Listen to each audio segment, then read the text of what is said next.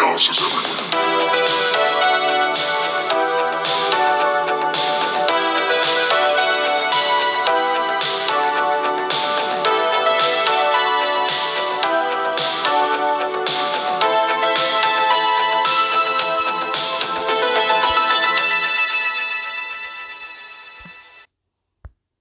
Buddy.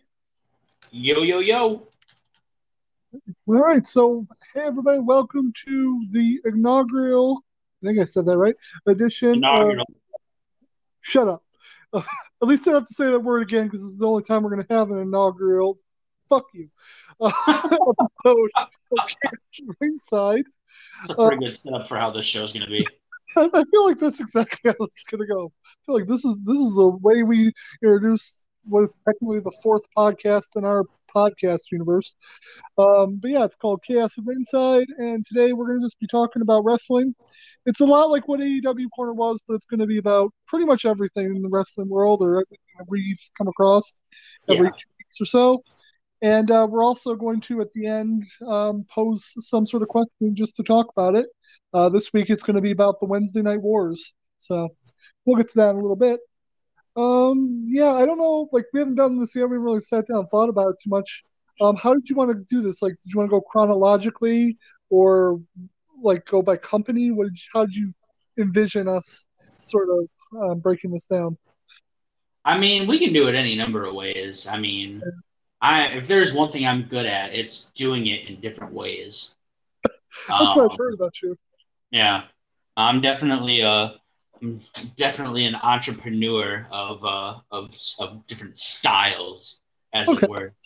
Um, I don't know, man. Like, I was kind of, I guess, for me personally, uh, I Mhm. was thinking it'd probably be more of like a by promotion kind of thing. Yeah, that's what I was just about to say. I think by promotion might be the easiest way for us to do it. Um, I will tell you just because I said I was going to watch Takeover, and I still will, but today just got busy, so I didn't actually get to it. But I do have some thoughts about because I know who I know what happened with the world title, so I have some thoughts about that. But the general, I haven't seen the whole show. I just know about the Okay. ending. So Yeah, Yeah. world title is fine and all, but the only title that I care about is the NXT UK title. So, right, not the million dollar championship. I mean, that was a good match, but like, holy shit. All right. Well, since AEW is what we kind of like watch the most, Yeah. or at least what we care about the most, I would say let's I would end say with it's yeah. I would say it's you know we're both WWE heads. We've we've just been lying this whole time. Now let's Yeah. start. Let's end with AEW. and We'll just start with like WWE, and in the middle we'll do anything else that might you know be in our heads.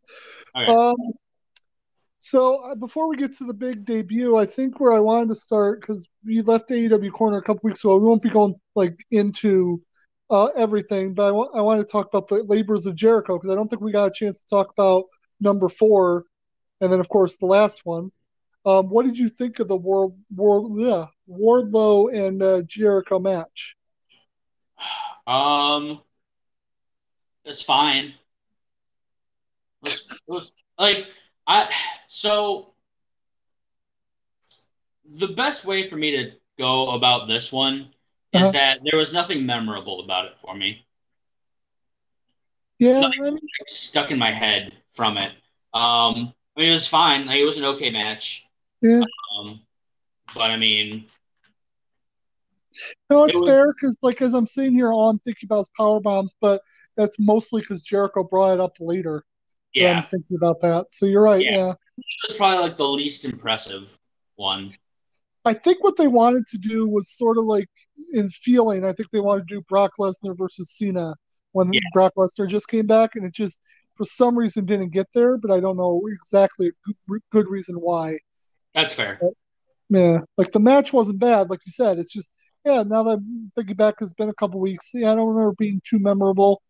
Yeah. Um, I mean, to be fair, when you're following up the the Nick Gage match and the Juvi match, I mean, Right. And even the Shawn Spears match had some really memorable moments that I can still yeah, picture in my head this many weeks later. So, yeah, that's a fair point. But then, well, maybe part of it was because we knew who, what was going to happen because you're going to get to the next labor, which I've seen a lot online. I saw a lot online that there were people that were like us that was thought the fifth labor was going to be something else, and then MJF was after.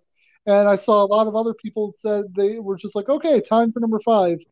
I don't know if it's something that we missed in the beginning that it was supposed to be the fifth labor. I don't know if they had another idea for another labor that kind of fell through, so they just made the MJF thing the blow off there. Yeah. Uh, I, I really don't know, but we're not alone being confused by that. But at the same time, it is, it is what it is. So yeah. Yeah. um, no, that's fine. I didn't like. I it, it very well might it very well might have been something that we just missed. Like, Yeah.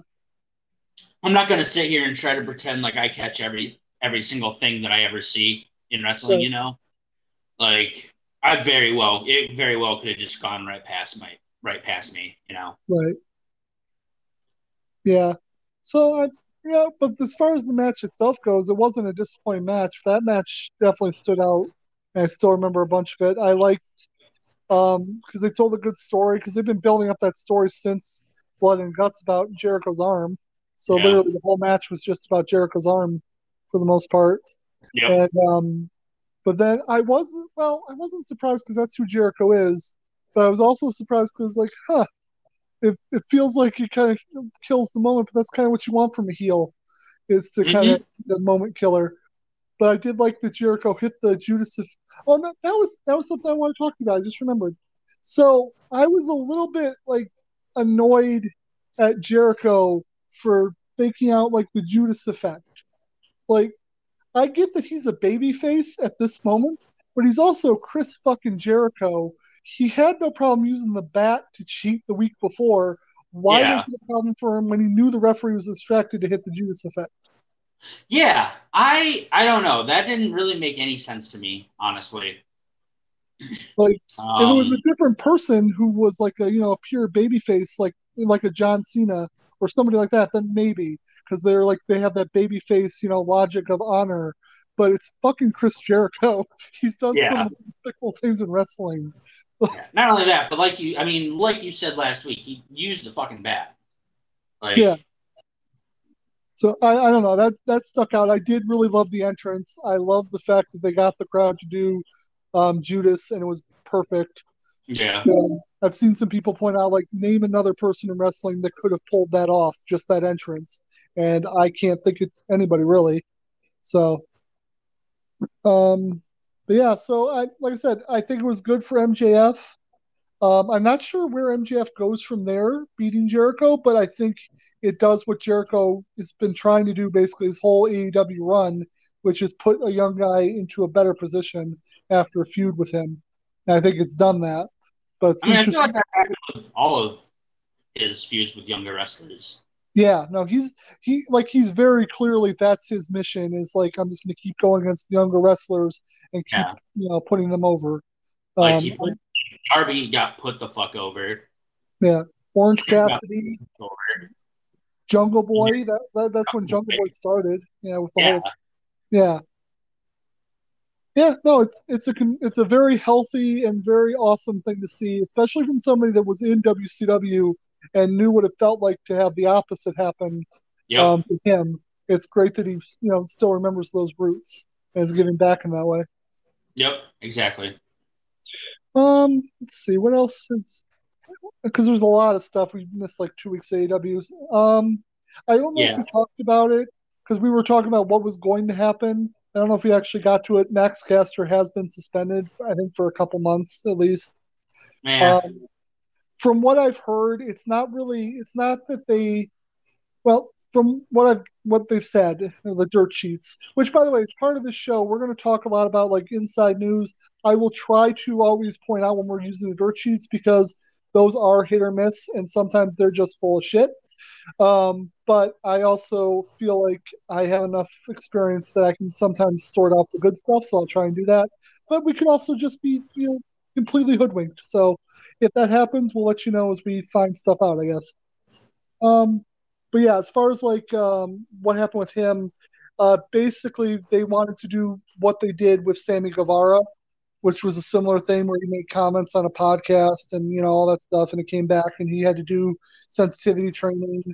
um, and was suspended for a couple months. And I think they did that mostly for consistency. Yeah. Uh, So hopefully that's all it is. It's it's really sad that it kind of it immediately kills the um, acclaim Blondes feud for the moment and kind of puts Bowens into you know fighting as a singles wrestler, which I watched him on Dark. He did a great job fighting. I forget who he was fighting, but he had a singles match because you know obviously can't do tag matches at the moment. Right. Yeah, that is one thing that's really that really sucks. It, it really does put hit, uh, Bowens in a, in a rough position.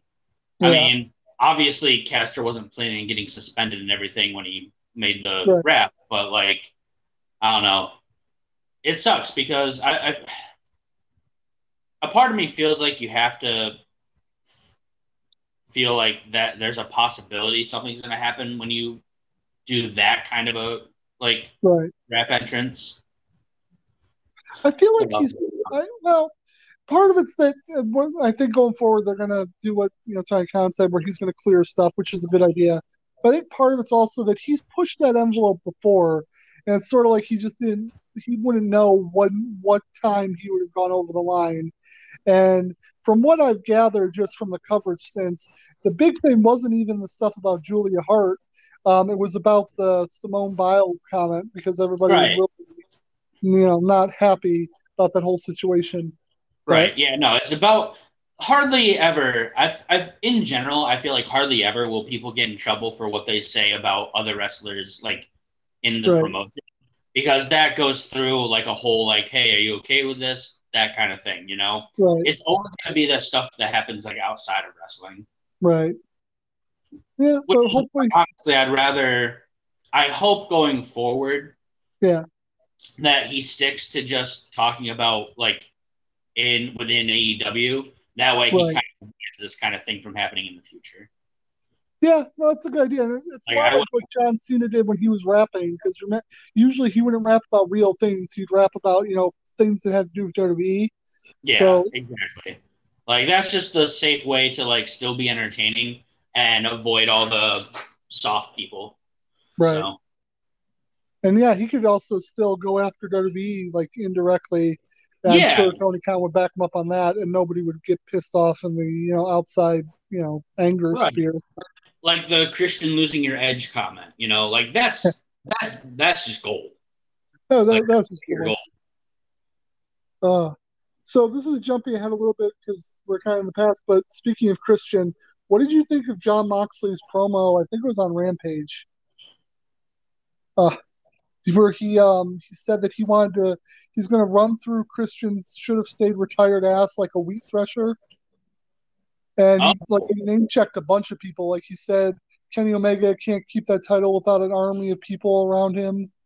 And it's time to it's basically his, his um promo to be like i'm coming back for the world title and don't get in my way. But the christian one really stood out because it's like he had, he had no reason to go after christian except for he you know christian's kind of like the main event right now Yeah, well, I mean, I think that is the reason why he his name was brought into it because he is like did he do? the one going after the one going after Kenny right now. So Yeah. it makes perfect sense to me. Like Moxley, by no means is Moxley ever like been like full on face to the point where he's like happy go lucky with people. You know what I mean? right Like it's not against his character one little iota. right So Yeah, no, I, I- think it's perfectly fine, and I like it. Yeah. I, I, I like the idea of him being like a like a like take no prisoners, like friend or foe doesn't make a difference kind of guy, you know? Right. And he um and he also called out Adam Page. I forget the whole thing, but one of the things he says can't get over his um, high school drama bullshit with the elites Yeah. to, get the job done. So, I mean, if, if you haven't seen that promo, it's it's only like a few seconds. It's really worth watching because it's just like sets up Moxley, where I think he's going to start tearing through people pretty soon. So, um, I don't know. Is there anything else you can think of, like really? Uh, oh, I did want to point out because we talked about the last AEW corner because you did it again. Um, before Rampage, um, on Dynamite that that week before Rampage, um, Kenny Omega was wearing a chick magnet shirt, again referencing CM Punk. Yeah. And uh, oh, that I saw that. I never got that video to you, so I'll just tell you what it said. So there's a video going around um, of Punk right before he goes out for his debut, and like in backstage in Gorilla, and he goes up, and you know you hear the cheer, and then the camera, it's like a phone, but the camera pans over to I forget which one, one of the Bucks and Kenny Omega, and they're both just sitting there going, "Uh, talk, talk, talk," like they're just mocking him. So yeah, that being the elite. Yeah. Oh, was on being the elite? I thought it was Yeah, just a video. being the from on being the elite. Oh, okay. I I should start watching that, but I know you've Yeah. already told me that. oh, that that made me laugh. Yeah, no, you should definitely. The whole thing is hilarious. Um, yeah, you should watch it. But yeah, as far as the debut itself, um, yeah, Jim Cornette's heart grew three sizes, as I've said several times at this point. Uh, he literally said that CM Punk's debut was perfect and that he could not do it better himself. I don't know if you found any more of that interview, but that's the the quotes that I read. Uh, I did not. Um, one second though, because I really was curious to see how long that went. Right. I Because also I Mhm. really have a I, I can't help but feel like he probably made the comment and then said Immediate- something along the, something about NX uh or something about AEW fucking it up eventually. Yeah. Because he hates them. Yeah, no, I'm not. I wouldn't be surprised, but for just a moment there, just a moment, like even Jim Cornette was like uh, moved. But um, actually, I also saw a comment from Booker T where he said that um, Punk screwed up by talking about WWE for the promo, and I'm like, the promo kind of, yeah, I know. That's what got me because I'm like, the promo specifically kind of cut WWE out of his whole career, like, like I don't think he, yeah, no, I I really didn't understand the comment, but it, it's on the internet somewhere that that's what Booker T thought. I'm like, I don't know if that's true, but you know, I guess you're entitled to your opinion. But You're yeah, no, you're definitely in, you're entitled to your opinion, but that's not right. yeah, no, Like- because yeah, he he purposely didn't focus on other than the negative of like what it cost him, and then Yeah. focused on what he's going to be doing in AEW, which I'm really look. I was already looking forward to All Out, but I'm really looking forward to All Out now because I can't wait to see what Darby and Punk do in a match. Yeah. I will so and I'm probably gonna get so much hate from this, especially you, but I will say that I am more interested than excited.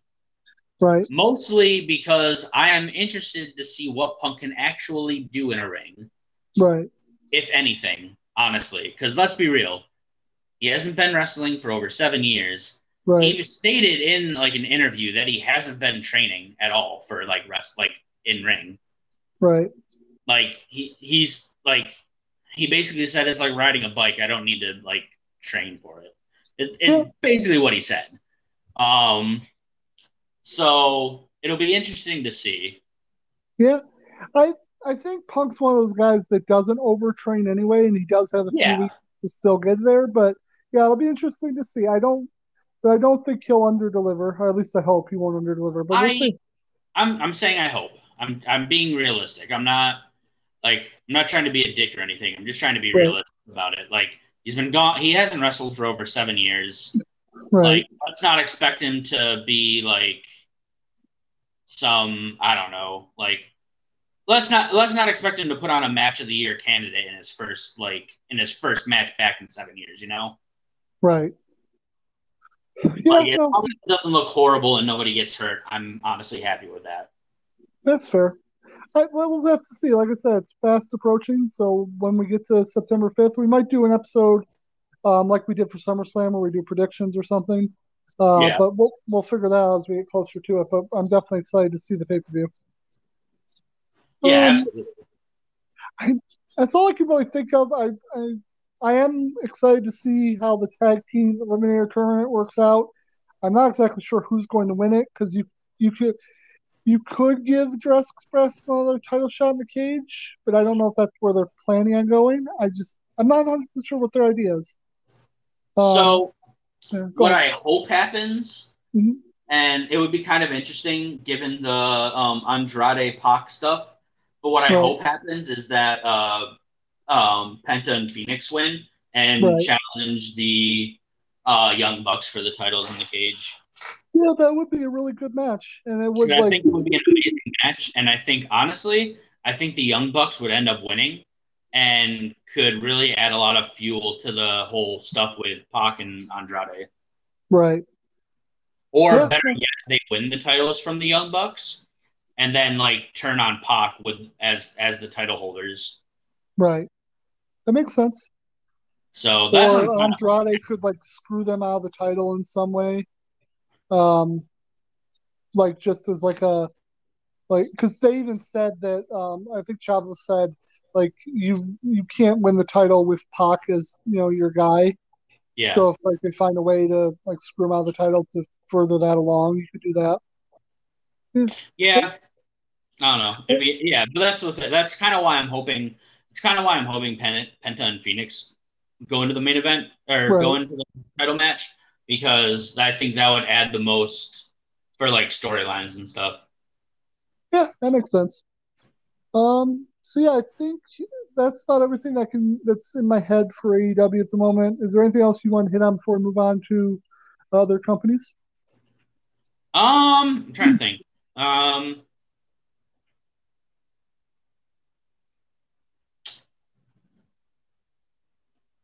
the only hmm. I guess the only other thing. No, because those aren't. Never mind. Those are mostly like rumored things that I don't really want to talk about until we know more. Um, so no, I think that's pretty much it for them for now. Okay. So I think what we should do because we have a lot of we just because of the way it worked out, we have a lot of stuff for WWE this time. So I think we'll just it's like a sandwich. We did AEW. Now let's just do general other wrestling stuff, and then we can do um uh there to be as like our last thing here. All right. Do you have anything for general other wrestling stuff? Well, I wanted to talk about Triple uh, Mania because we watched that. Um, Um, yeah. So, first of all, I didn't realize I needed a Marvel movie in wrestling, but apparently I needed a Marvel movie in wrestling. I, I have no idea how that is a thing.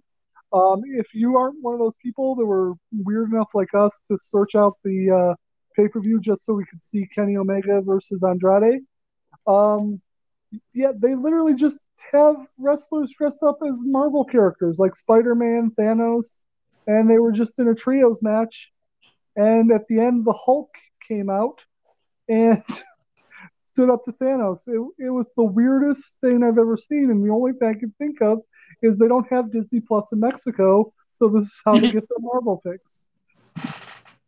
Yeah. Uh, and then, of course, I showed my true, true wrestling genius in a battle royal, which um, was all in Spanish, including the commentary.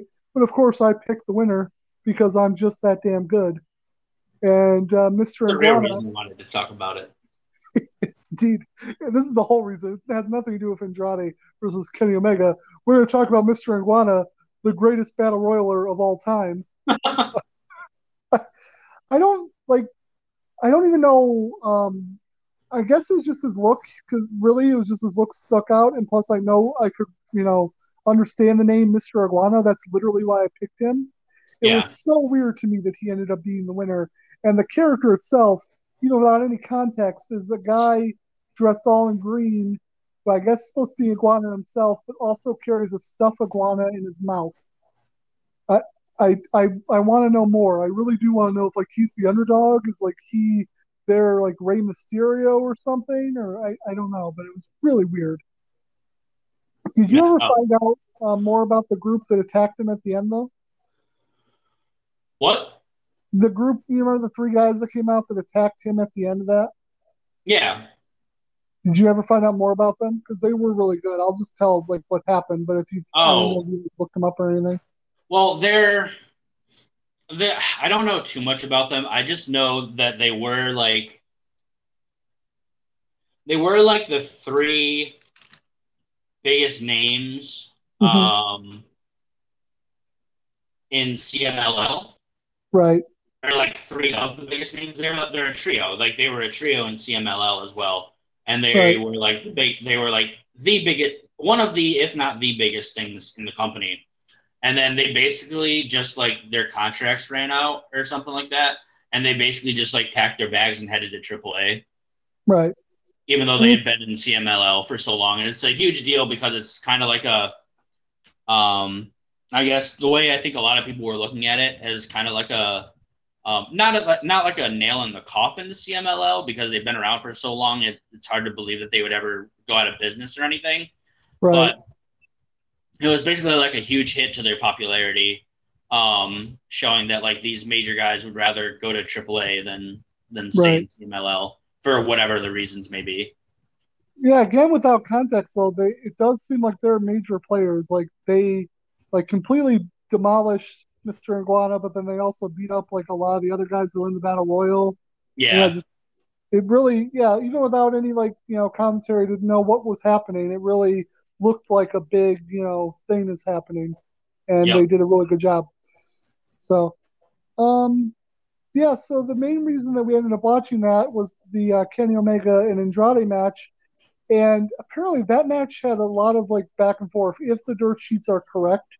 Because going into that match after um well we didn't, we didn't talk about that, but after Omega lost the impact title to Christian, a lot of people were assuming he was going to lose the um Omega is it the Omega? What, what's the name of the title? I just realized I don't know what it is. uh, the it's like the AAA like mega championship or something like that. something like that. But he was going to lose that other title, the Mexican title, to Andrade. And apparently, um, from what I heard, at first Tony Khan was against um, him losing that title before he lost loses the AEW title.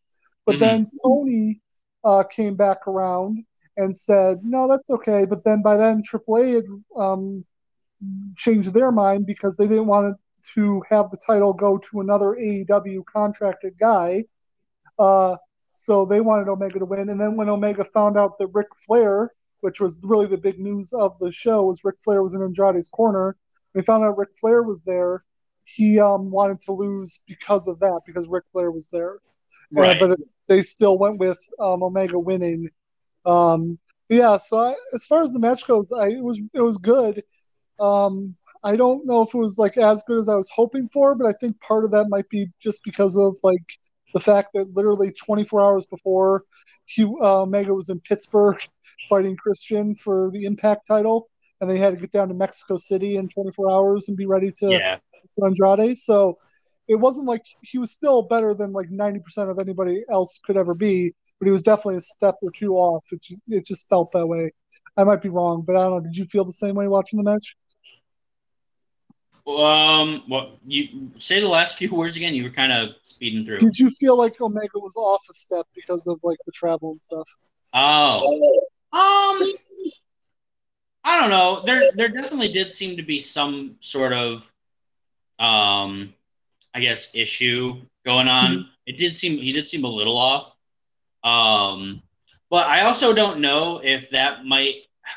Honestly, it might also just have to do with the fact that we are watching basically a completely different kind of show for the entire night That's true. and then these two guys come in who basically are just like it's basically just an ex- it's just a night and day different match you know what i mean Yeah. so it also No. might have just felt weird because we were watching a completely different show all night Yeah. As far as quality, the only other good, really good match for me was the three way tag match. But that, again, is because the Lucha Brothers were one of the three tags and Brian Cage was on another team. So Yeah. it was sort of like AEW light. Um, not that the other guys in that match weren't good. It's just I think having those three Yeah. in that match made the difference as well. yeah and on that on that um statement i would like to point out specifically uh el viking is a fucking mad lad Yeah, he was really good. Like he's Right. he's so crazy But yeah, but it's the rest of the night was like I just described the Marvel match and Mr. Iguana, so that should give you an idea of what we're working with. yeah. And I honestly, uh, mostly because I was tired at that point, I did not watch the main event. It could have been really good, but I just I was too tired to watch the main event. So I don't know how That's that turned fair. out. Hon- honestly i had the same issue Yeah.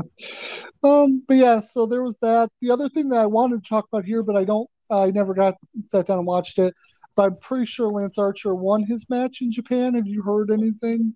Like they didn't take the title off him, did they? Yep. Oh, they did take the title off him. Yes, sir. Oh, okay. I don't know. I like. I haven't had a chance to still watch the match. Do you know if it was like I a good match or? I was able to get through most of it before I like passed out. Okay. Um, so the big, so we'll get to that. But the one thing I really want to say about this night, Tomohiro Ishii and Moose put on a fucking classic. oh, good. Like holy shit. That was a That's- 16 minute match. You look at those two next to each other in a ring, you look at them and you're like, there's no way this match is gonna be good. Like, Right. s- like do not judge a book by its cover. Like, uh, don't get me wrong. Like Moose alone just looks amazing. Like he he looks like a, a super mega star. But just Right. him and Ishii, I mean, you know what Ishii looks like. Like him and Ishii just like in the ring together just looks so Right. fucking weird. And I think a lot of it has to do with the height difference. Right. Because like Moose is like a crazy tall dude, but he's also like thin and sculpted Right. and Ishii is like crazy short, and he also has like a gut on him. Huh. So like the two of them in the ring together just looks so fucking weird. But holy, like I swear to God, it was a 16 minute like just classic. It was so good. That's still on my list. I'll have to definitely go back, but I'm surprised that the well, not because of who he was facing could definitely be a legit contender. I'm just surprised Lance Archer lost the title relatively so quickly. Yeah, Um, uh, Tanahashi. Yeah, Hiroshi Tanahashi beat Lance Archer. Um, I told you, like I've said this to you multiple times. Tanahashi is the New Japan John Cena. Yeah. No, I completely like once I saw who it was like, oh yeah, no, he's definitely could do it. It was just that they let um, Moxley hold on to it so long. I'm surprised Archer didn't get longer, but at the Yeah. same time, maybe that's the whole point they gave it to Archer in the first place is they didn't uh, AEW didn't want to beat Moxley or have Moxley beat, so they um, let Archer take the fall, but still get a couple Yeah. good matches in. Also, another thing that happened this night that makes me extremely excited. Mhm. One of my favorite wrestlers is back, baby. Mr. It's Will Uncle. Ospreay himself.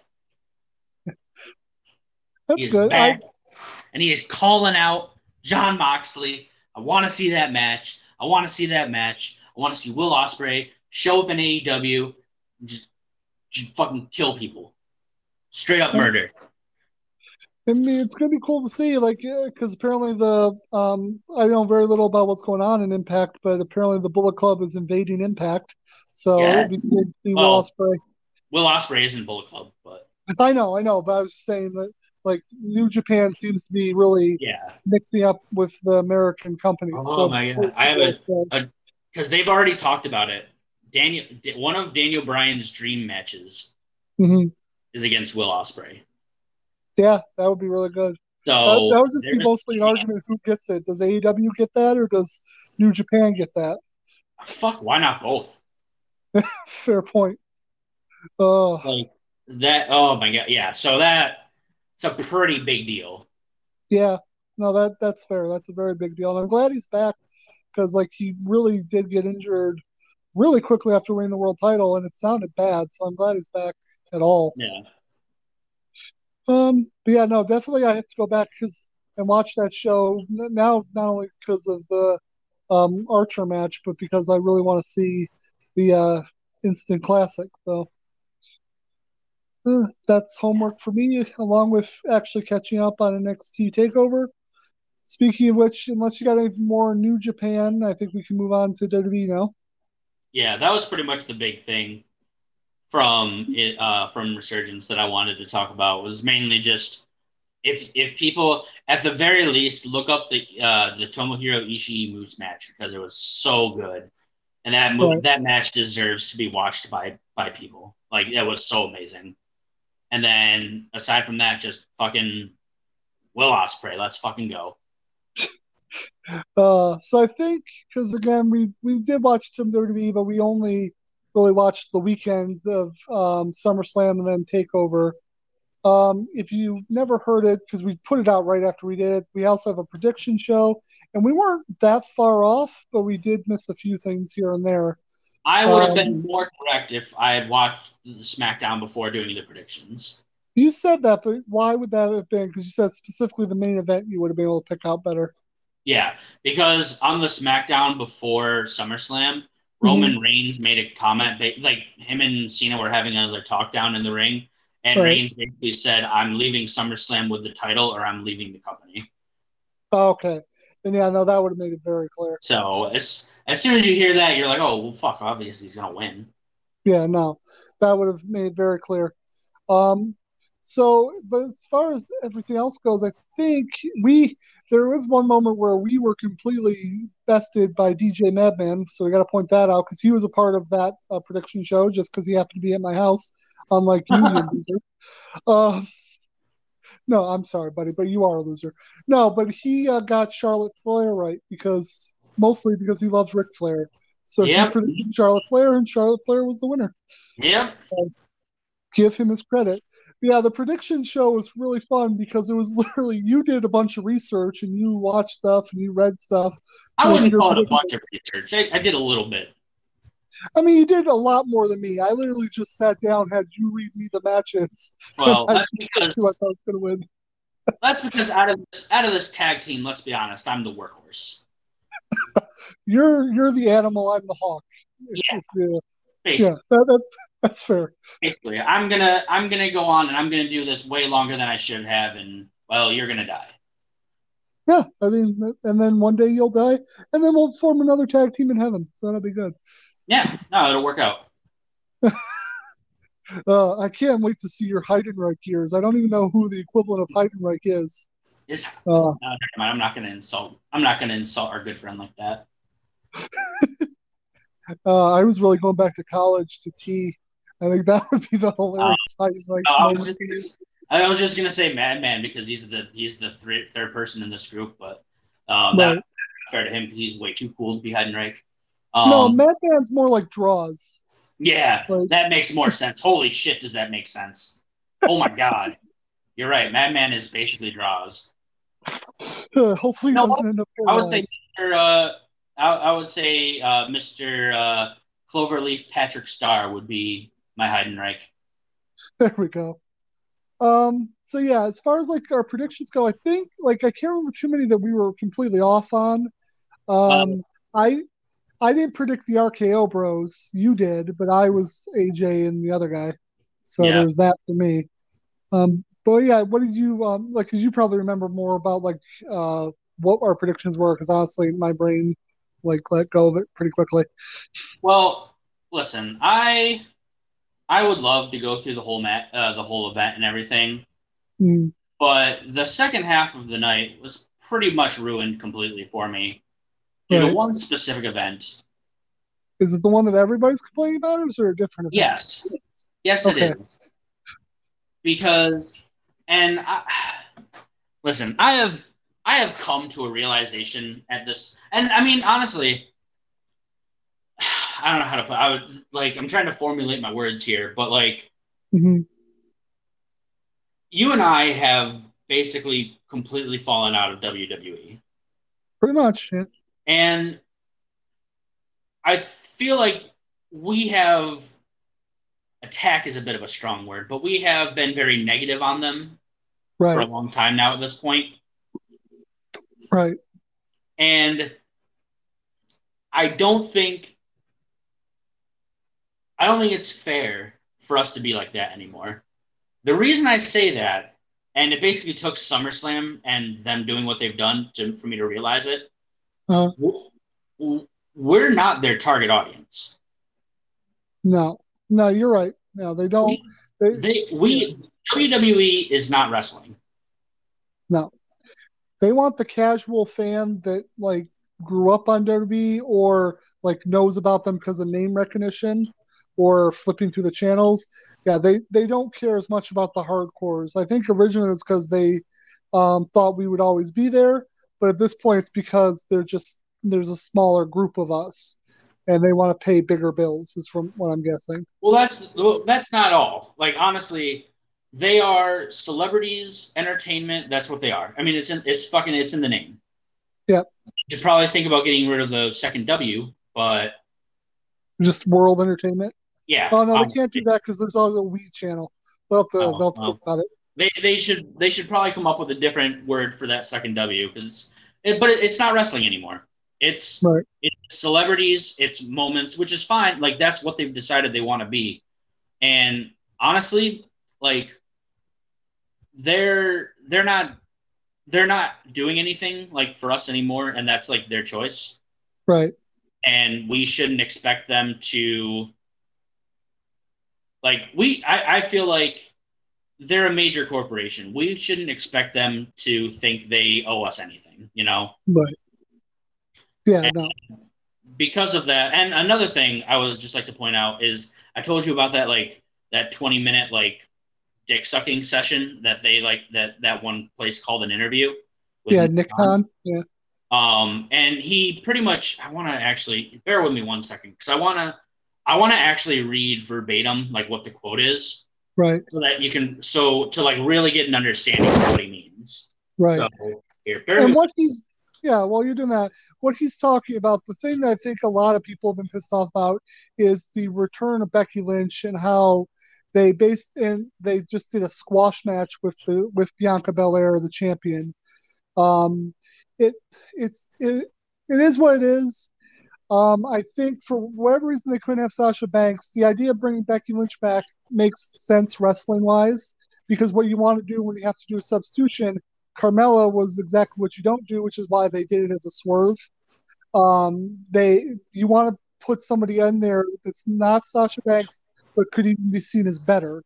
Another good example of that would be in like '93 when they had to replace Jerry Lawler with somebody. They put Shawn Michaels in there because uh, that was the Survivor Series. Because Shawn Michaels would have been seen as a better match, even than what they were losing with Jerry Lawler, even though you don't have the storyline there. Um, but yeah, so Becky Lynch coming in like that, that makes sense. But then to have them squash Bianca Belair, this girl that they built up for months and months and months and made a legit, you know, champion, and just you know squash her like. And when I say squash, I mean beat her with one move, pin her in three seconds, basically a Goldberg match.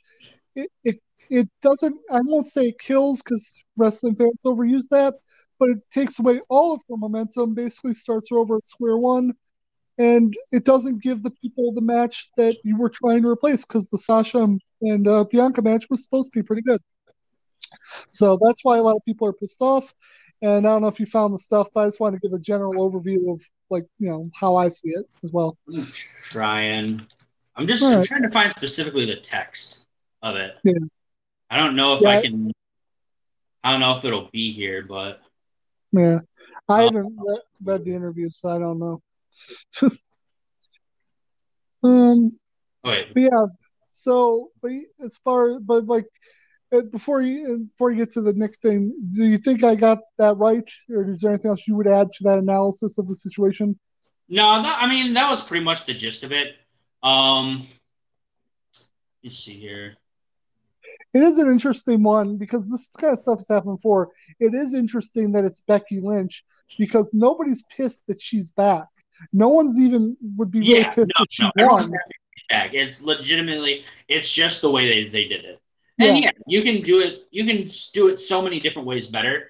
But again, I really feel like what we have to understand here is that that's not what they're going for anymore. They Right. they need the biggest moment possible, most in the most immediate way, Right. and they don't do like storytelling or anything. It's legitimately it just goes from moment to moment, basically. Right. All the in between, is basically anime beach scenes. Yeah. The only thing that I heard that bikinis because people actually want to see that, and nobody Right. wants to see it being put on Raw on a weekly manner. Right. The only thing I heard that like could save it as a story is that the idea would be to make Becky Lynch the biggest heel on SmackDown, and that's the start of it. But again, you're sacrificing um, a SummerSlam, like what was supposed to be a really good match, for a hopeful heel turn that might not work because people like her anyway.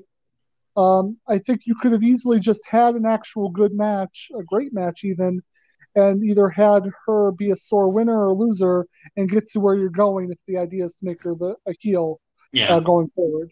You didn't Okay. need to do a squash match to do that. All right. So the only thing, yeah. So this was the only thing I could. I couldn't find a full text so that I could find the full thing. So I do apologize. But this is pretty much like the most important thing here uh, Mhm. that I have, and this was in response to a question um, where basically he was asked how he feels about being blamed for a number of recent changes in WWE. Right. And what he said was, the people I love and care for, of course, I care what they think about me as an individual. The people I don't know, they're allowed to have their opinions. It doesn't affect me in any way. I don't read it. I don't look at it. It's not something I derive any pleasure or pain for.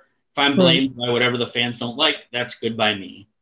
So, and I think they, so I will, I want to point out though, that they specifically were, the question was specifically worded to make it sound more like, um, to sound to make it sound more like what do you it, it, it felt more like a question of what how do you feel about like toxic haters and Right. about like how you feel about wrestling fans Right. Like, how do you Um, feel about those unreasonable fans? about the or like people who are genuinely worried about the about like basically the state of wrestling in the company Right. but this was a very because what was also said in this interview along like along with the same question is um he was also because he was also asked about the whole thing about AEW hmm and he basically said he said the same thing Vince said is like we don't consider them like competition or whatever or like we only we only look at ourselves basically is what he said we don't look at what other people are doing we only look at ourselves and Which then is he made a bullshit, by the way. comment. that's bullshit but what's even more bullshit is he said that's the way WWE's always done it Yeah, no. As someone uh, as someone that has a master's degree where I studied wrestling specifically for that degree, like that was my thesis. No, WWE clearly has always looked at what their competitors are doing, and most of the time did it better than what their competitors could do, which is why they're still here. That's just bullshit. Yeah. Also, I would like to point out that this interview was done by someone that that Nick Khan used to represent as an agent. Ah, that makes sense. So, yeah, like I day, said, I this even was this was basically a twenty minute dick sucking session right. of of them like just talking about how much they love each other, and then they would try to get over by being like, "All right, I'm going to ask the tough questions or whatever," and then he would ask the quote unquote like tough question about like NXT, um, Right. and then he would give his response about NXT, and basically he they, there would be no more digging. You'd just be like, "Oh, you gave an answer. Okay, thanks. Moving on." Right. Yeah, no. But yeah, even but even if um any of that's true, I honestly don't really care because I think at the end of the day, Vince is still alive. Vince is still the head of the company. Nick Khan, could he do more? Probably. Does it really matter? Well, Vince wants what he wants. No. Well, he doesn't want to do more. He is Right. he is an entertainment guy. He if Yeah. he said this is another quote for him just to give you an idea. From my Yeah. point of view, Raw would benefit from being four hours, so we'd get paid more money. SmackDown would be eight hours. Yeah, that's that's a horrible idea, but no, whatever. It is what it is. that way they can play more commercials and get more like Right. television money. That's how Which works. again, Yeah. he's he he's just he's all business. Like he gives the, he gives great answers for someone who thinks only about business. Yeah. So No, it- it's sad, but it's not unexpected. It's not, you know, even that, you know, rare in the history of WWE. It, yeah. Yeah. But I guess Um, just to sum up what I like, the whole point of me going into this just to, is just to sum up that like I can't be mad at the WWE for their decisions Right. because they're because I they is because I can't look at them as a wrestling company anymore. Right. That's fair. Like they're not a wrestling company; they're an entertainment company, and for that, Right. I I just I don't know really much about entertainment. All I really know more about is wrestling. So I can't really judge them on their decisions because they're not making their decisions as a wrestling company. They're making their Right. decisions as an entertainment company. Yeah. And that's not, and that's really, it shouldn't be a surprise. Um, because like even going back to like if um beyond the mats, you can watch the clip where Vince says, "We we uh, don't do wrestling, we make movies." And if you ever go back and watch that clip, he just looks so proud of himself. And it's but it's always been that way. He always that's what he wanted to be. That's why he didn't fight for the name WWF. He wanted to be an entertainment company um, more than a wrestling company. And he hates the fact that he's known mostly for wrestling and he's never been able to break out in any other direction that he's tried to any real extent. Everything seems to have just always come back to wrestling.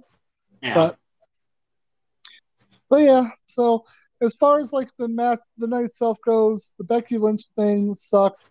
I was pleasantly surprised and was not expecting at all how they handled Lashley Goldberg. Like we were completely wrong about that. We wanted to be wrong, but I don't even think even in our wildest dreams we would have thought they were going to do what they did with Lashley attacking Goldberg like that and you know just sort of dominating him. Um, Wait, you realize why they did that though, right? yeah, to set up a return match. I know. No. It, well, yes, but it was also because Goldberg didn't want to be pinned by Lashley. Oh, I didn't. I didn't even think that through. But if that's the case, then it was a stupid decision because being pinned makes you way look way less weak than having the referee say you can't fight anymore. Like, Goldberg used to have no. Goldberg did not want to be pinned by Bobby Lashley. Goldberg, that so they instead decided to do it to where Goldberg had a hurt knee during the match, right? um, and and then they're basically extending the match to their India show or Saudi Arabia show or whatever the fuck Okay. call it, the fucking blood The money crown jewel show. Yeah. blood money show, and then during the blood money show, the Lashley's going to drop the title to Goldberg. Okay. I can't guarantee that he's going to drop the title to Goldberg, but Uh, yeah, he's going to drop the title to Goldberg. yeah. No. Especially after the whole you know son comes out and jumps on Lashley and he puts him in the Yeah, full Nelson. Yeah, that was definitely where they were going with it. that's that's where it's going. So No, I'm, I completely knew that that's where it was going with the storyline as soon as like his son jumped in like that. But my my real thought is like, uh, one, it's stupid to me anytime a wrestler says they don't want to get pinned. That's just idiotic. But if that's the reasoning, and he was, but he was okay with Lashley beating him to the point where he couldn't continue, that I don't understand how that makes you look better. You know what I Yeah. mean? yeah, I don't know, man. Like so, all right. I guess the one thing I want to say is I I guess I can't guarantee. Well, I, I mean, not like I'm a fucking insider or anything. I can't guarantee that Goldberg's the one who said he didn't want to be pinned, but Right. whether it's Goldberg, Vince McMahon, there was somebody there who refused, outright refused, to have Goldberg be pinned by Bobby Lashley. Right. Yeah, I Um, I wonder who it is, but yeah, that makes that like I could see that happening. I I feel don't- like it was Goldberg or Vince. I don't know if Goldberg like cares enough that about wrestling to do that. Like, not that he Uh-huh. doesn't care, but he's a part timer. Like back in like '96, definitely. I he, I know for a fact he did stuff like that. But at He's a this point, Listen, he's an old part timer that thinks he's better than everyone else in the company still. yeah. No, I like I said, it, when it's not a surprise. It's not like oh, that's completely out of character. Like But he, he made some sort of comment. Um, I, I went and asked about his like he was like asked about his age or something, and I'm sorry I don't have the interview right in front of me or anything. Right. But he he was asked some question about his age or something like that, and he he made some sort of comment about how like at 75 percent he's still better than like 99 percent of the people out there or something like that. yeah. Which even as a fan of him from WCW, that's just not true. Yeah, even at 100 percent he's not as good as 99 percent of the people out there. Yeah. And like and it's not yeah and that's true even when he was younger because he never learned wrestling he learned Yeah. like to do his type of match. And the moment you put him in anything that has any length to it it falls apart. And as much as i like goldberg and i like what he represents as like the remaining whatever's left to wcw it, that's just the truth. That that's part of how they mishandled him and it led to him having the career that he's had. Yeah. but The reason his mat that match, by the way, the reason that match lasted as long as it did is because over half of it was just Lashley hitting his knee. Right Like in terms of the actual match, it was Yeah. about what we expected. It was about like three minutes. Yeah, no, and the, as far as like moves, yeah, it was basically just him. Like it was Lashley hitting chop blocks. Nobody really hit any wrestling moves. Yeah. But it was it was still more than I expected, but it's because we weren't expect we were expecting a Goldberg match, so it's Yeah. not hard to get over that bar. So Yeah. uh, so then the other main events, yeah, obviously if we if we'd known about the whole Roman Reigns thing, we would have obviously picked Roman Reigns because Right. yeah. Um, as far as the match goes, it was a really good match. I think they told a really good story. Yeah. Um, I did. I wanted to tell you this because I don't know if you saw this. I saw on Twitter the other day that the Young Bucks have already come up with a T-shirt that looks a lot like the John Cena shirt. It says uh, "Super Kick Bros," and it shows the Young Bucks looking like uh, Mario and Luigi. It's really fun. Nice. Um, but yeah, by the way, if that's a real shirt, I would definitely buy that shirt. Um, but yeah, no, as far as the match itself, I like I really liked the whole story, and I um I was still like throughout the whole thing thinking, wow, they're like because I didn't know. I really thought they were gonna say screw Ric Flair 17 times. Here we go. I was and, so dead set on that. Yeah, I mean the ep- the episode where we made our predictions, I um I entitled uh, "Screw Ric Flair." Apparently, so so we were we were dead set and sure, but we obviously Yeah. just didn't know the whole fact. Honestly, I so even if we, I mean, I would have definitely picked Reigns to win if I had seen what he said on the last SmackDown. Right, But even th- even knowing that, I wouldn't have been hundred percent on it, just Right. because I could I could still see them doing like Cena wins the title to say "f you" to Ric Flair by Vince. When then basically Reigns coming on the next SmackDown being like, "What? You thought I was serious? I'm the head of the F, like I'm the head of the table. I don't I don't pander to you." yeah, no, you could still definitely have sold it, and yeah, you, we wouldn't have been 100, percent but I think we both would have picked Roman Reigns at that point, just you know, just cause. Um, as far as like after the match with Brock Lesnar coming out, uh, I don't. I it can it can be an interesting story. The fact that Paul Heyman's kind of in the middle of them both, that makes it interesting. But Yeah. also, we've seen this match a few times at this point. A few times. Um, yeah, We've seen it. A, we've seen it a small couple handfuls. right.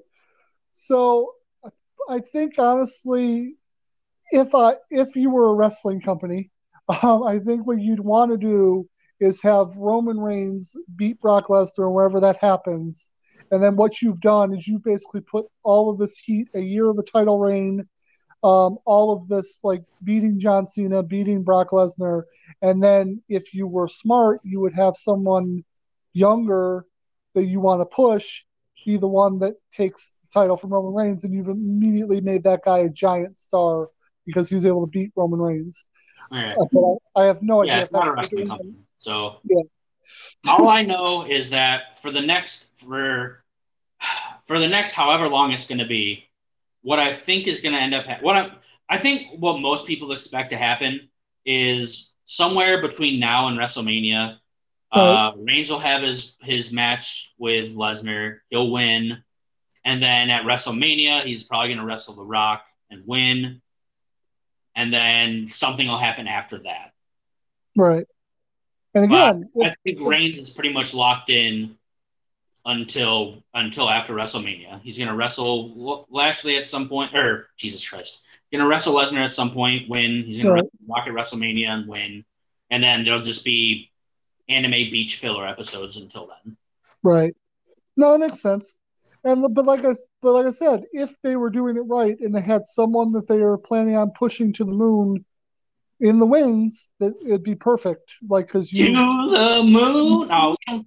God damn it! You don't watch NXT, no, I don't. No, no, I don't. you, dude. You literally just quoted Cameron Grimes.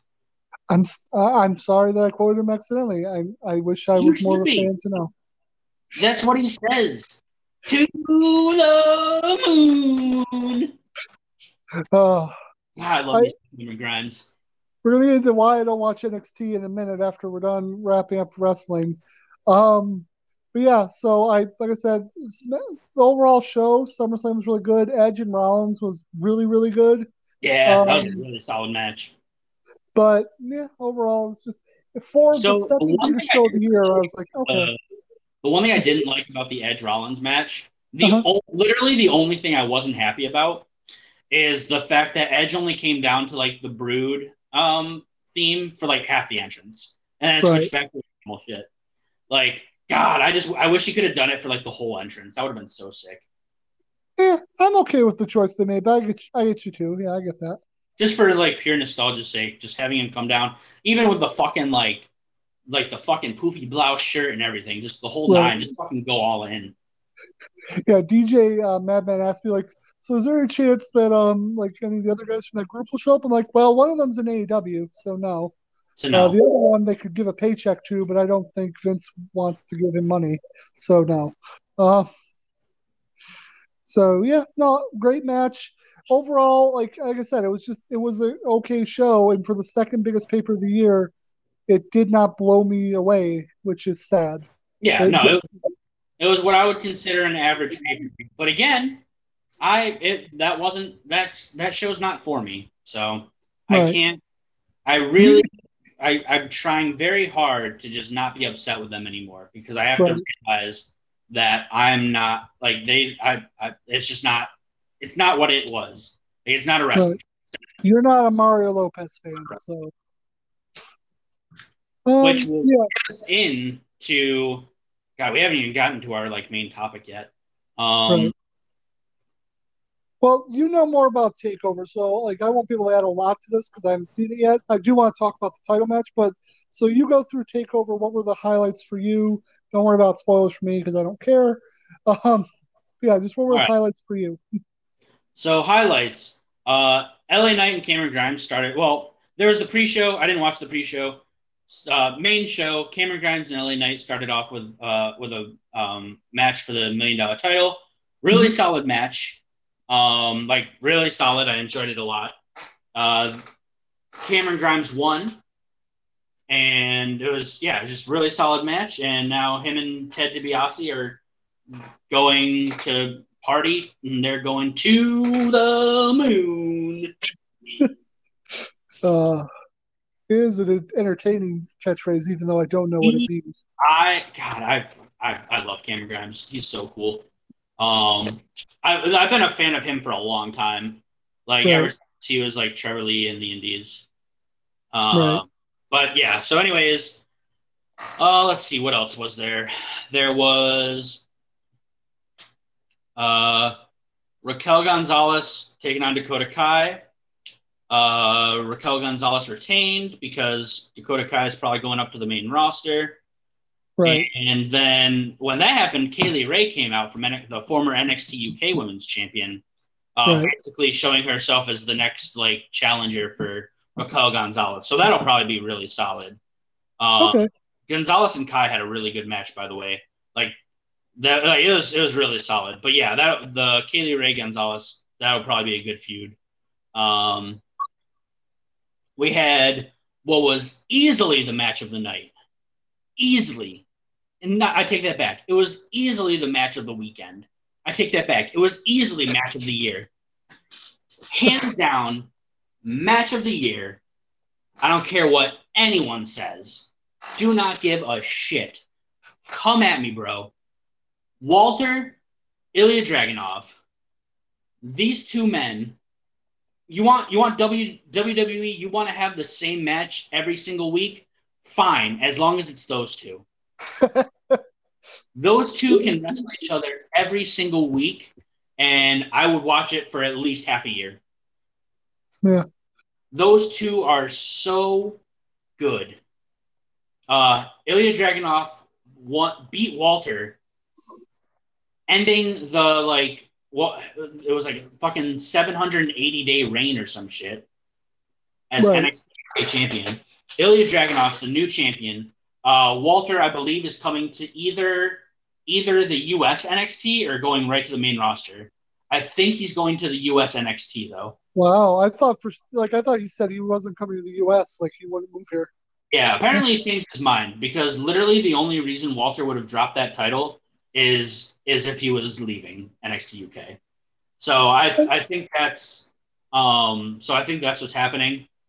Okay. So yeah, which I mean it's fine. Like he's done realistically, he's there's nothing else for him to do in NXT UK. Right. So, like, yeah. So as long as he's okay with coming over, then he's coming over. I Uh, think that also kind of um, it kind of plays into what we've heard about NXT changing. Um, they're going to be changing their style, and Walter's definitely the kind of guy that they're going to be looking for yeah, uh, going forward. yeah. We'll We'll get more into into a it. little bit with the- I think NXT UK is probably not going to be around much longer. Yeah, Um, yeah, I, I don't think that's going to be around too too much longer. So Yeah. those guy, a lot of those guys are probably going to be gone. Um, but for now, for now, um, for now, Dragunov is the yeah he's the new NXT UK champion, and like again, I can't say it enough. That match was so fucking good. right. Like I think I made during my stream of what of that match. I think a few of my comments were like, uh, basically the up the the upper half of Dragunov Uh-huh. looked basically like either like a leopard or a giraffe from all the like from all the like fucking like blood spots and everything from the chops. Right. Like he basically he was like leopard man or giraffe man, basically whatever you want to call it, because he was blistered all the fuck up. and uh, just because um, I like to plug our stuff, if you if you're not going to watch NXT uh, Takeover and you want to know what he's talking about, or at least what kind of style match we're talking about, we have a couple of different episodes going back in our catalog that are just about those two uh, wrestling Yeah. each other. So check those out. Yeah, no, the match definitely. So I will, because obviously they're. I, I think they're most famous for their match in uh, in October, um, because that thing was just one of the greatest wrestling, probably one of the greatest wrestling matches to ever take place. Right. honestly. Um, and yeah, but yeah, and this match was, it was it was kind of different. Like it was still them, 'cause it was still physical as shit, and Right. like they still beat the holy hell out of each other. But it was different. It was significantly different. Um, like I know you said you're gonna watch it. Like you have to watch that match.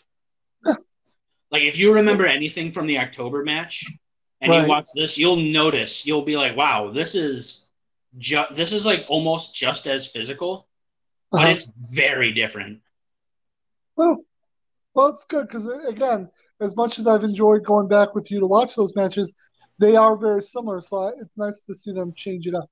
So Yeah, it's it's a it's it's hard to explain. It's a uh, I don't know. It just it, it felt it felt very it just felt different. I guess is the best way to put it. Which might get back to just the psychology of the fact that Dragunov was going to win. So, of course, the match was going to be structured differently because it was structured the same way. There's no reason Walter wouldn't win again. Exactly. But yeah, it was so good. Um, and then so we also have we also have the two out of three falls match Mhm. um, between Cole and O'Reilly. The match overall, I thought was pretty solid. I Um, did want to point out one thing that I saw from that match that made me Yeah. uh, laugh was that Adam Cole uh, used the uh, lockjaw, Britt Baker's Yeah. move. Yeah, yep, yeah. He used the lockjaw at one point. It was that was pretty. It was pretty cool. Uh, Yeah. However, what was not cool, and I'm calling I'm calling some people out. What was not cool, fans at Takeover,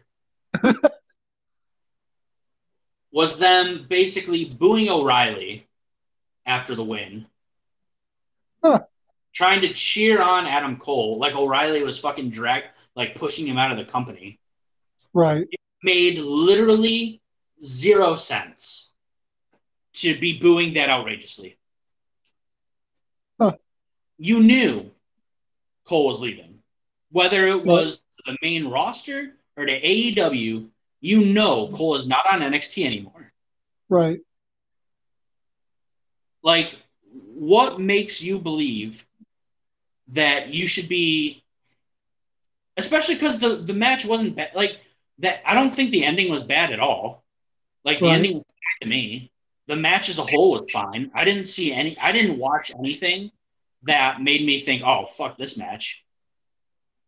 Right. So for them to just boo the outcome, knowing what it was going to be, like I can't imagine there had to be a single person sitting in that arena that thought Adam Cole was going to win that match, unless they are actually like, like pure idiots, Right. like IQ of negative numbers.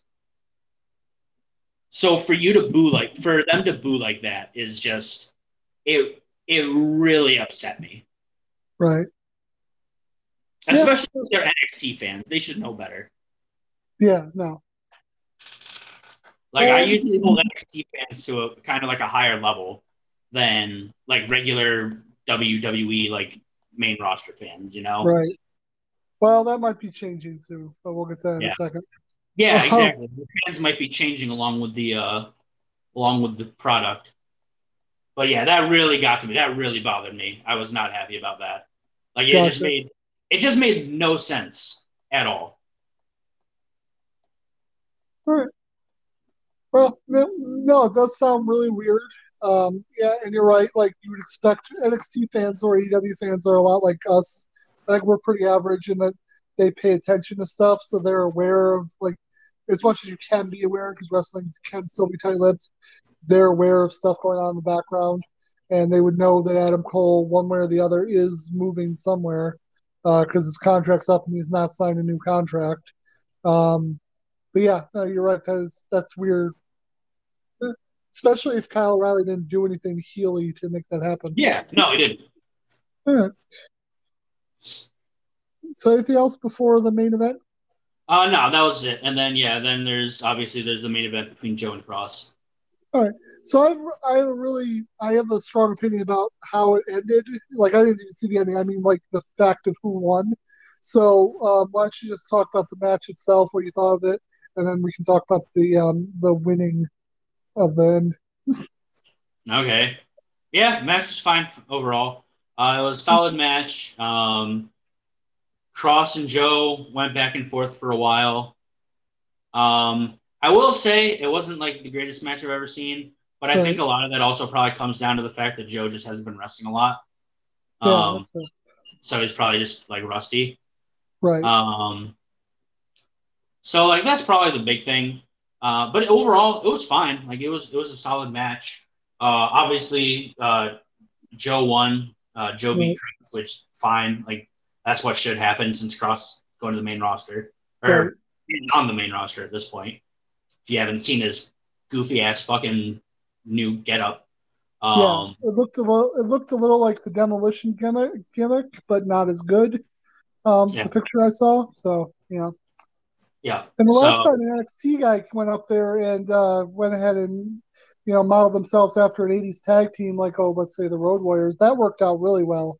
In no way Yeah. led to the waste of a awesome tag team. No, it worked out really good, and they didn't. They definitely didn't get buried by a bunch of eighty year olds. Yeah, no, of that happened. That uh, did they not. definitely ascended to the top. No. You know, that's fine. It's an entertainment company, so it's it's whatever. It doesn't matter. That's probably the best. was still supposed to be wrestling company though. That's why I'm still pissed. Oh, okay.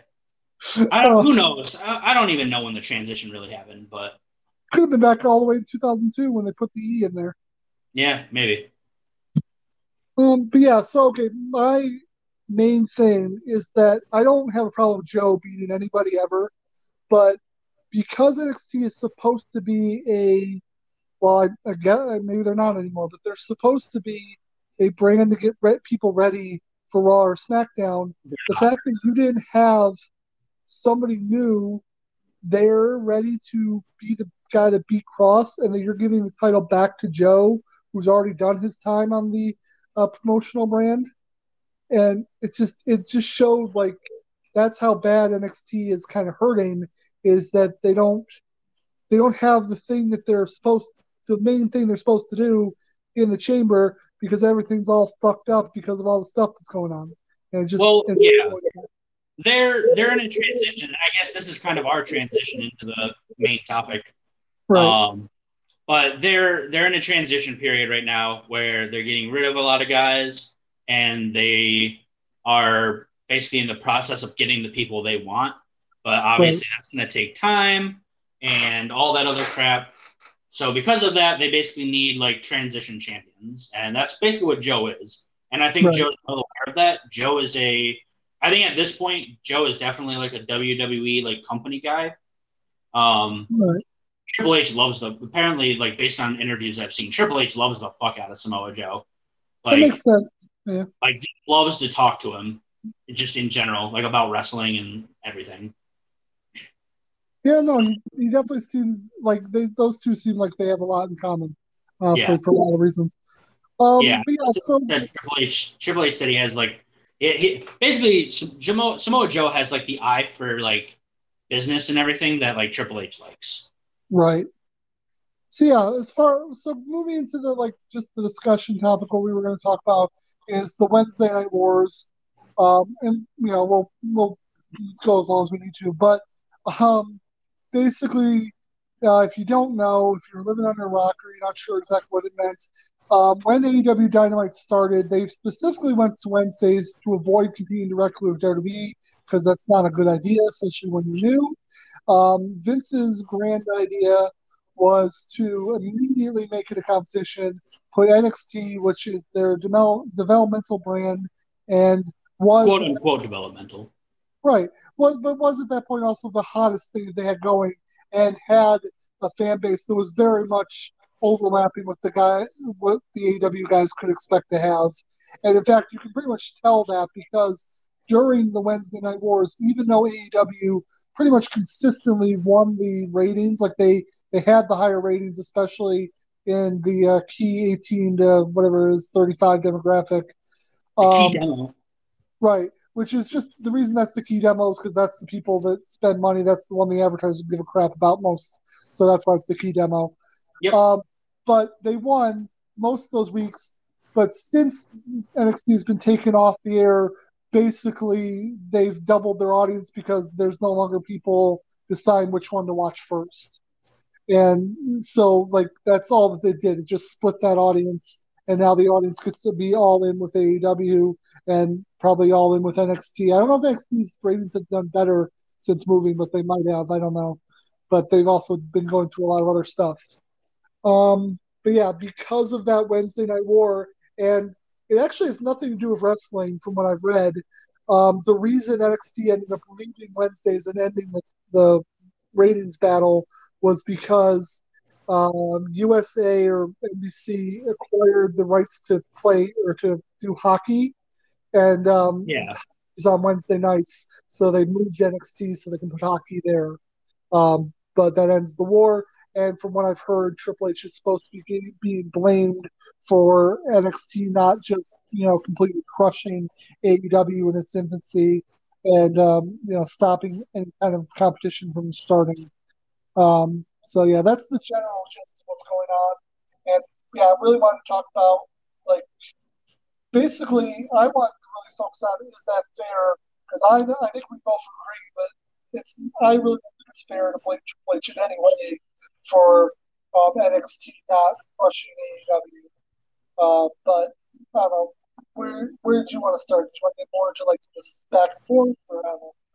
Well, just- So the main thing I wanted to point out basically was just going through everything. When you look at like what NXT was when it was first created, when it was first created, it was doing what it was supposed to do.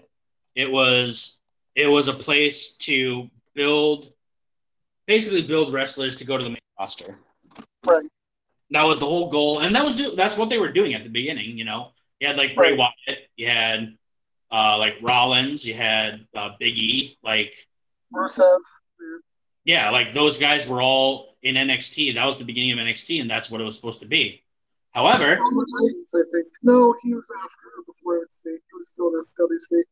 Yeah, well, they all, they all, well, I mean, all three of those guys got brought up together, obviously. But like, anyways, so it was that's what it was supposed to happen. That's what was supposed to happen. But what happened? Um, what kind of ruined everything wasn't the Wednesday Night Wars, and it wasn't like Triple H or anything. What happened was the initial grab of all that indie talent. Right. Those none of those guys were those guys weren't people that Vince ever wanted. Right. when And they you were guys that really needed development. They were all like Kevin Owens, Sami Zayn. They were ready to be on anybody's main event Yeah. Like it's not like I, I know we made jokes about like Vince making that comment about like, you know, they need to like stand out in an airport or whatever and six four, two, whatever, you know. Right. But like it's not like that's new. Yeah, no. That he's that's always what he has wanted. yeah, Hulk Hogan to this day is still Vince McMahon's wet dream. Like completely. That is what he wanted. And honestly, whoever is in charge of like I- like I don't know if it was I I am I am I fully believe that Vince knew literally nothing about NXT Right. until very recently. Yeah. Just did not I know a single fucking thing about it. Yeah. See, I think what I what I've heard is the idea was it was twofold. It was a developmental for wrestlers, but it was also a place to give Triple H control, complete control, because it allowed him then to have the experience of running a brand, and that would make him easier to sell the shareholders if he if eventually he would take over the entire company. See, the problem with that though is he's learning he's creating a, a brand and a company. Like he's basically creating a separate entity. Right. And that's not what NXT was ever supposed to be. NXT Right. in its original form. And again, that's kind of why I don't I can't really get too too mad at them trying to basically fix the mistakes they made by Right. hiring all these people. Not that I'm saying that they're like not that I'm saying the wrestlers are like a mistake or anything or that they're bad because a lot of those guys are like my favorite wrestlers, you know? Right. But they should have never been signed to WWE in the first place because that's not. I think by seeing all those hirings, we tried to kid ourselves that oh my god, WWE is actually like you know there's a chance they're going to like change. You know they have all these guys in NXT, like th- something has to change. You're right, something does have to change, and what ha- and what's changing is NXT. Right. Vince Yeah. finally is seeing this and being like, "Oh, the fuck are all these little guys doing in this in my training center? Who hired these Right. guys? I didn't hire these guys. Why are these guys here? Where's all my six foot four, uh, fucking two hundred and fifty pound guys to like come all over my face on a Right. nightly? That's what I want." Yeah, that's a, that's a, that's like a direct quote. Uh, that's one of our rare scoops that we got as a direct quote. But allegedly. but because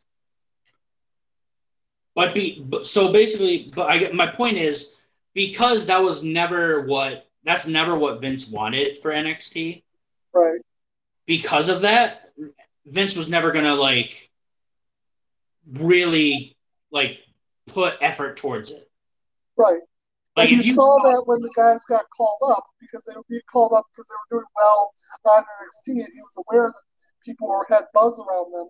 He would call them up and then see if their style didn't fit with their knee, and then like one after another after another, they all get buried. The Ascension I talked about earlier, but like pretty much everyone that was a breakout star in NXT um, got buried or completely reinvented themselves to make it in the main roster. because they're right because they're they they weren't learning they weren't quote unquote learning the wwe style Right.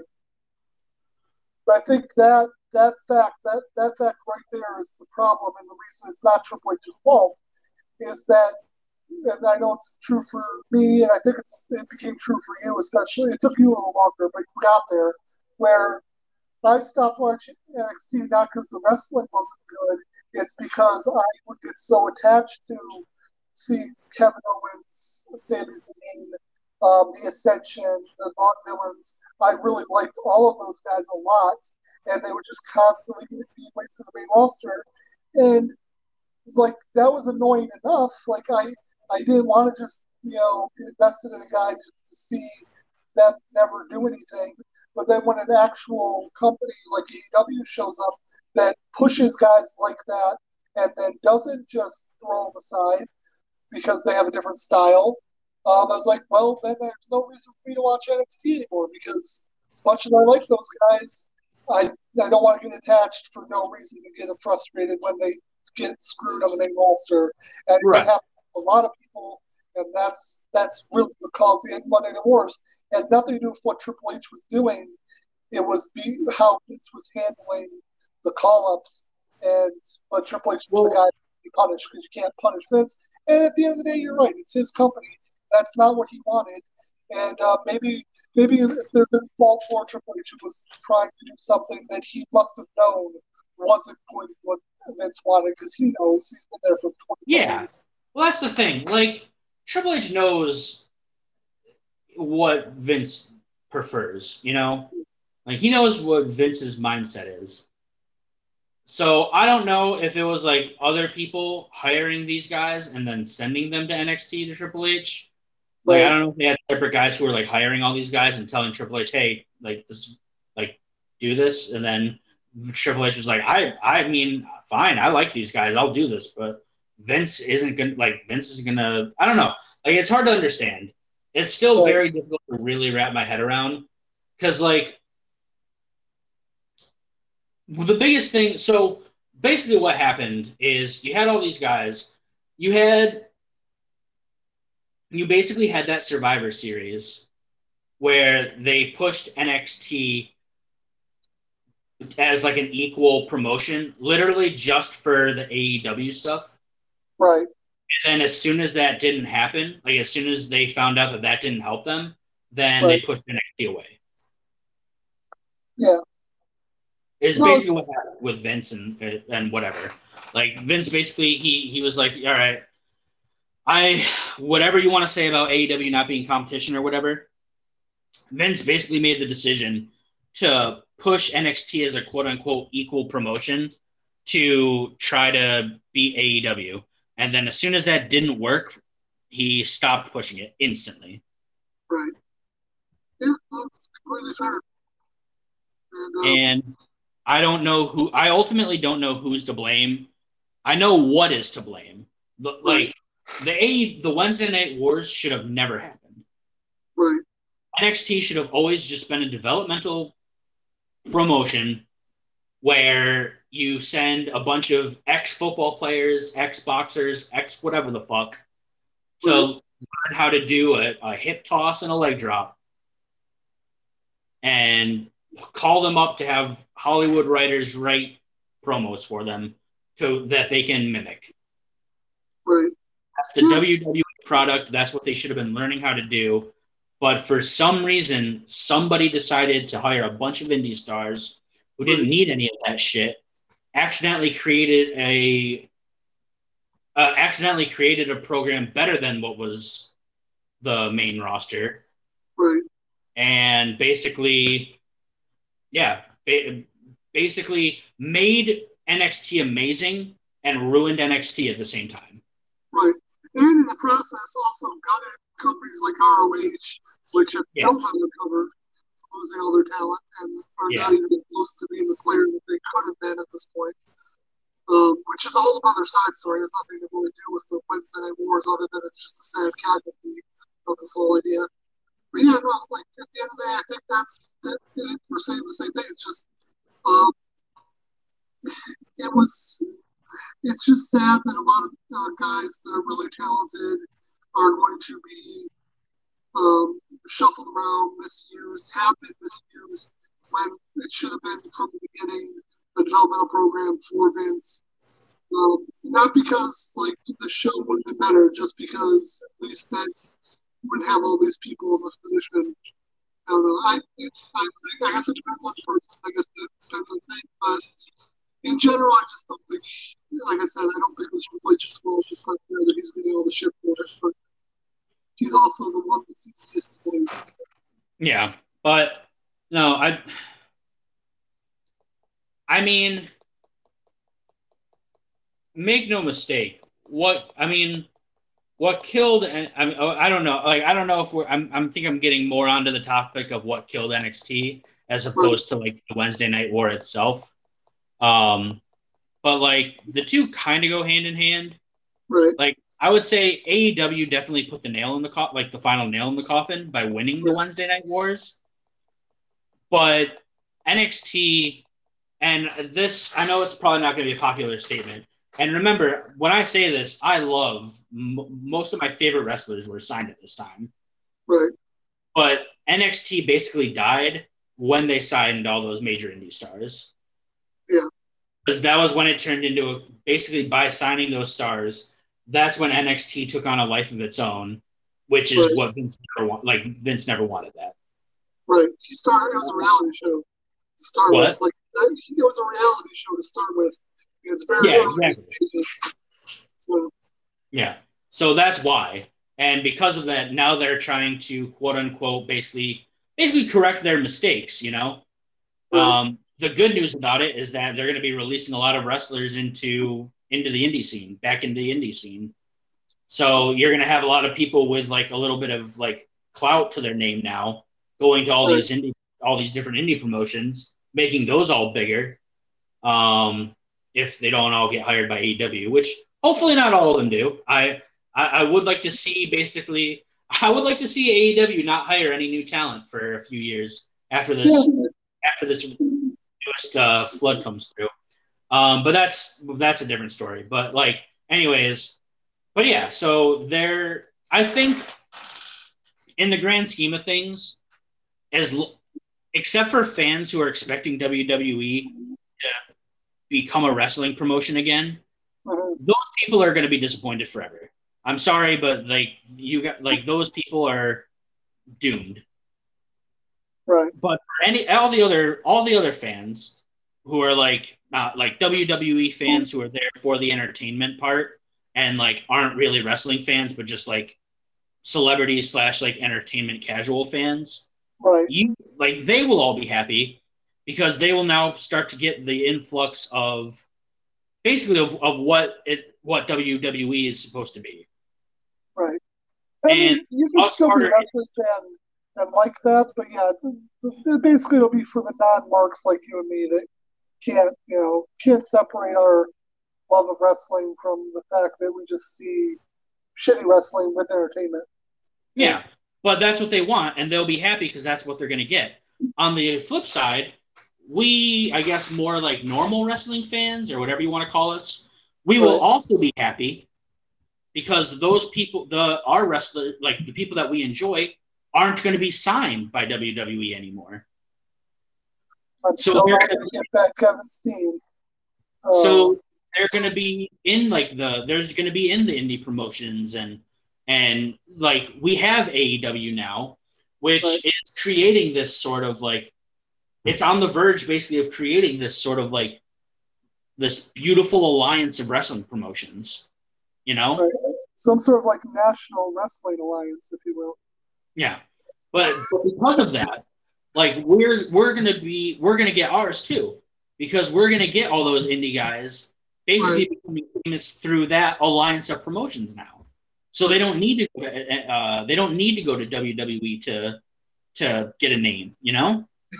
In a really funny way, it is sort of like a reset to um, like 1984 before WrestleMania, where you have Vince McMahon doing his kind of wrestling in the Northeast, but then you had the actual National Wrestling Alliance that was actually healthy with Jim Crockett Promotions, and Yeah. Wrestling, all that stuff. And then it's like it's just weird that after like it's close to like 40 years at this point, we're kind of in a reset of the whole wrestling world almost back to where it started in a very good way. listen the more things change the more they stay the same And it's a cliche for a reason, I guess. Yeah, it's and I am I am very okay with it. I don't and I think and that kind of goes back to my whole thing where like people like I don't understand people shouldn't be upset with the WWE anymore. Yeah. Like just it's uh, there's no point. They're not a wrestling company. And I don't mean that as in an insulting way or anything. They, it's just that's not what they do. They don't they don't they're not a wrestling company anymore. They are an entertainment company that creates like spectacles and like with celebrities and shit. And even So- if you don't want to, like, you know, I just want to say, even if you don't want to be, like, you don't want to come with us on this train all the way, and you say, oh, it's still wrestling. If you can enjoy it from the entertainment side first before wrestling, I guarantee you you're going to enjoy it like a, thousandfold more than if you're trying to look for wrestling and are just looking at the like having the entertainment thrown on you. Yeah. Like you, it's better to be pleasantly surprised by the odd Edge Rollins match than to be constantly just bitching about the like the way that they just bury uh, Bianca Belair. It's it's Yeah. just better for your health, better for your psyche. It just is. So Yeah. Do I wish they treated her better? Of course. She does she is such an amazing she's an amazing she is an amazing talent. wrestler Yeah. and entertainer. And if she was like if she if she was in AEW um as like a, as like a wrestler, you know, she she'd be absolute gold. Cuz she is she is very very good in ring. I mean, she she fucking fireman carried Otis. Like- yeah, that is awesome. Yeah, like she's astounding. But that being said, she's also an extremely good entertainer. So she would be she is fantastic for the WWE product as well. Right. So in that sense, I it's a shame what they did. But at the same time, like knowing what the WWE wants, I can't really fault them because they did what they want. They want the biggest shock, quote unquote, shock value possible in the moment. And Right. you know, that's it. That is the biggest quote unquote shock moment. Whether it's a shitty shock or a good shock, it's a shock. And that's Right. what they want. So I can't really fault them for it. All right, I think that's a that's a good place to stop. I think we've, we've got our point across for this. Um, so, well, I wanted to actually ask you. I was last you there. So I noticed on Netflix the other day, um, Major Payne is on there. I was thinking Yeah, I saw that. put that on our list of things to do. Maybe not next week because I think next week will have to be a um a shorter show because we're gonna have to do a double take because I have to work that Saturday. Okay. Um, I wanted to put that out there as like maybe a future episode. But um, oh, that was the idea I had because it'll be a good way to do it because it's only about an hour. What would you think of watching the '98 uh, Royal Rumble match? Um, um, just the match next week, uh, just like we did for '95. yeah, I think that's fine. We can definitely do that. So yeah, that's what we'll be doing next week. We'll watch one long and '98 Royal match, and then the week after we'll be back for more chaos at ringside, and then maybe depending on where it falls as far as like AEW stuff. Maybe we'll get into Major Payne, but I'm definitely putting that on the. It's going to happen as, as long as it doesn't interfere with us talking about something else important. Um, Absolutely. So uh, that'll be fun. And um, yeah, other than that, we finally got through season two of Deep Space Nine. The Woo! finale was awesome. You actually seem to really enjoy it, especially the big space battle parts, which there's just going to be more of. Yay. Yeah. Um, yeah, we're just jumping into season three, so it, it's a very big uh, season three opener is really cool. It's a two-parter, but it's a really good episode, and a lot of stuff's going to be found out. Uh, so yeah, join us for that. Uh, thanks to Eric Bowman for our theme song, and uh, I I should really say this. Thanks to uh, my dear friend Jen, who does all the art for our podcast. She did the art for the original Chaos Everywhere, Chaos Final Frontier, Chaos Traveler. Now she's done a new picture for Chaos at Ringside. Your And uh, dear friend. yeah, I, I don't know what she wants me to call her. She doesn't want people to know that she likes me. So, Oh, that's fair. That's fair. so that's, Oh, I just want to be known as like an acquaintance with you. I, I, uh, never mind. I definitely do that. I, I think of you more as a colleague. You understand? Yeah, yeah, no, I, it's definitely good for. Yeah, we're not friends. That's- right, exactly. Um, but yeah, so that, that I just want to say thank you to her, and I hope you enjoy the new um, art. And I guess we'll see you next week for Royal Rumble '98. And again, on Monday it'll be uh, uh oh, that was also the other thing. If you haven't checked it out, by the time this comes out, um, on August 29th, we had an episode of Chaos Traveler that came out, which was the first time all three of us, uh, Artie Vice, myself, and DJ Netman sat down and talked about a song. And it was really, really fun. So please check that out. And um, yeah, I think that's it. Did you have anything else you wanted to add, buddy? Uh, yeah, just uh, you know, also, uh, if people are interested at all, it's a little different from what we do here on this broad, uh, on this podcast. But Mhm. I do have a Twitch stream as well as a YouTube channel um, that is more video game oriented for the most part. Uh, I did do a watch along of SummerSlam and and of and of Tech Takeover uh, last weekend, but generally, um, they're they're more for uh, for like gaming. So if you guys ever want to see me on Twitch or uh, on check out my YouTube channel, Uh, that's it's just go check out Artie Nobukuma. That's A R T I E underscore N O B U K U M A. Uh, right now, I have a uh, playthrough going of a new game that just came out called King's Bounty 2. Um, it's, it's really fun, uh, and I would love to see people join me. It also, due to being a new game, just to promote myself just a hair further, uh, it actually had triple the uh, triple the views of anything else I've done so far. Um, cool. So yeah, it's it's really great. Uh, people should definitely come check it out. Yeah, and you can also sometimes find me in the chat there. Uh, if you see me, it'll be Gilchrist seven seven seven. So yep. um, I'm not there all the time, but occasionally I'll pop in and I'll chat and you know make fun of Mr. Vice's clearly you know lackluster gaming style. No, really, he's very good. my my okay, my my decent colleague is is very supportive. oh, I, but I really do find it entertaining, so definitely check it out. And uh, yeah, we'll see you next week. Deuces.